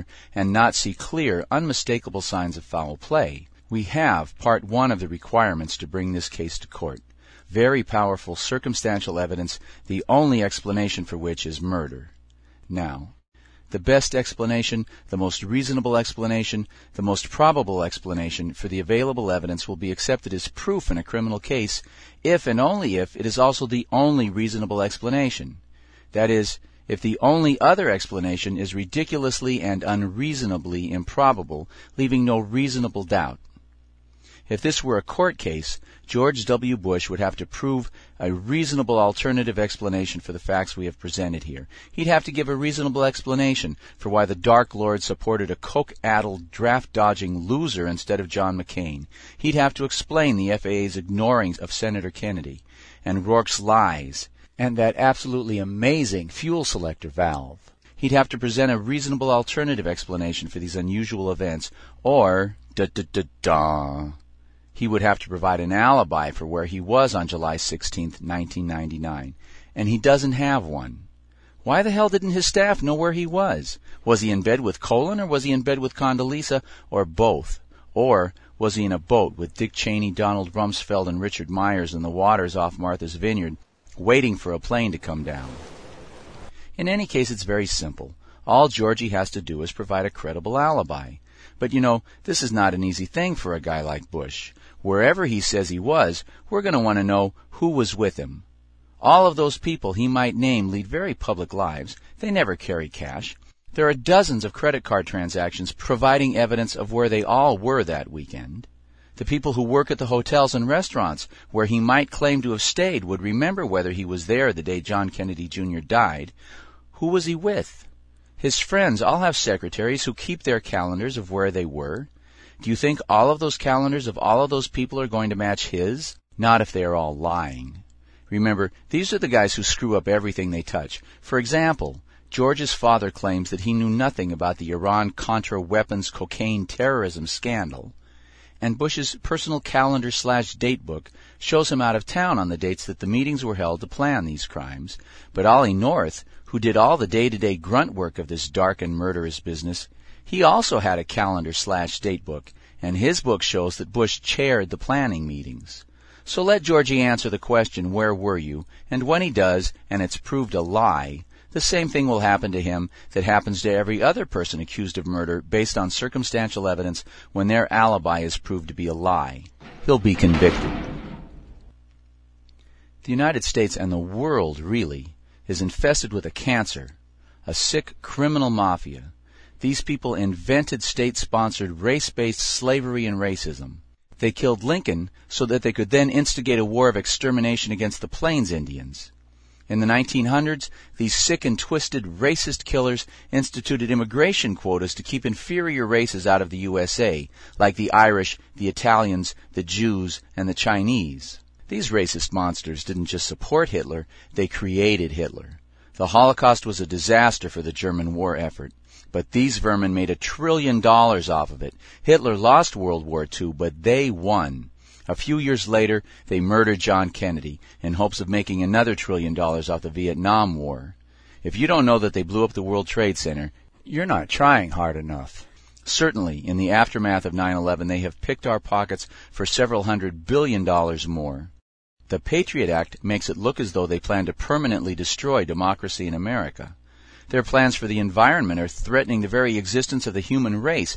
What are you going to do about it? Whatever it is, you better get on it. Martin Luther King said it. These sickles are only powerful when good people do nothing. Cesar Chavez said it. These turds are only powerful if we let them be. I can't say it better than this guy. Now is the time to fight this dehumanization. Now is the time to realize you're special and you have power and you can affect change and that we're in a war for the very future of humanity. It's that important. You're a soldier on the front line. So get out there and take it back to them 110%. You don't have a choice, ladies and gentlemen. Run your own life or somebody else is going to run it for you. For the sake of your children and grandchildren, don't keep silent. At the very least, school them. Give them this video. Give them the tools, the knowledge they need to take up this fight if they have the courage. This video is their real history. It may be the only real history they'll ever get in their lives. Your action, even if it's only telling your own children, is real history in the making. So go out and make some history.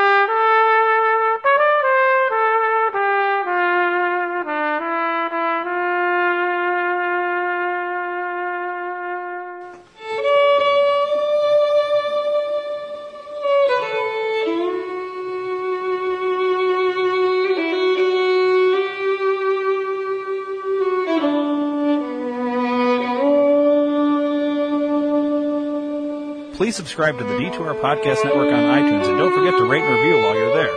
You can also download the Stitcher and Podbean app to your device for free and search D2R Podcast Network and subscribe. If you enjoy listening to the shows on the D2R Podcast Network, then spread the word to everyone you know. Your word of mouth is our best advertising method and we appreciate your support. Thanks for listening.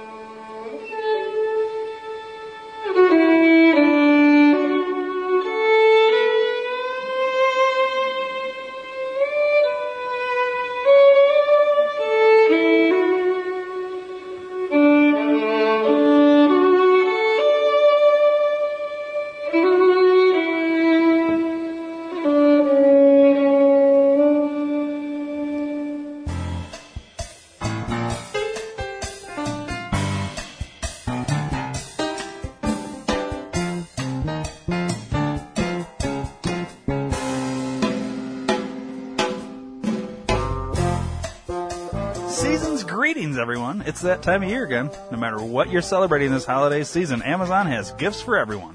Go to d2rpn.com and click the Amazon banner and help out the D2R Podcast Network. Happy holidays from everyone here at the D2R Podcast Network.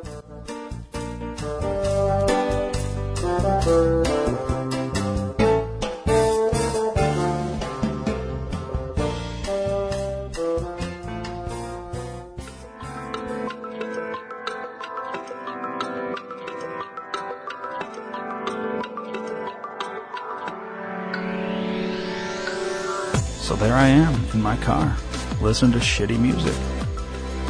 And I ask myself the tough questions. Why am I listening to the same song over and over again when I could be listening to the D2R Podcast Network? And is it true that he who smelt it dealt? And why the fuck did the chicken cross the road? And what the hell is on Joey's head? I wonder if Yoko Ono saw yesterday, today. I wonder if tomorrow was yesterday. Rockford reference. The D2R Podcast Network. Live for today or yesterday.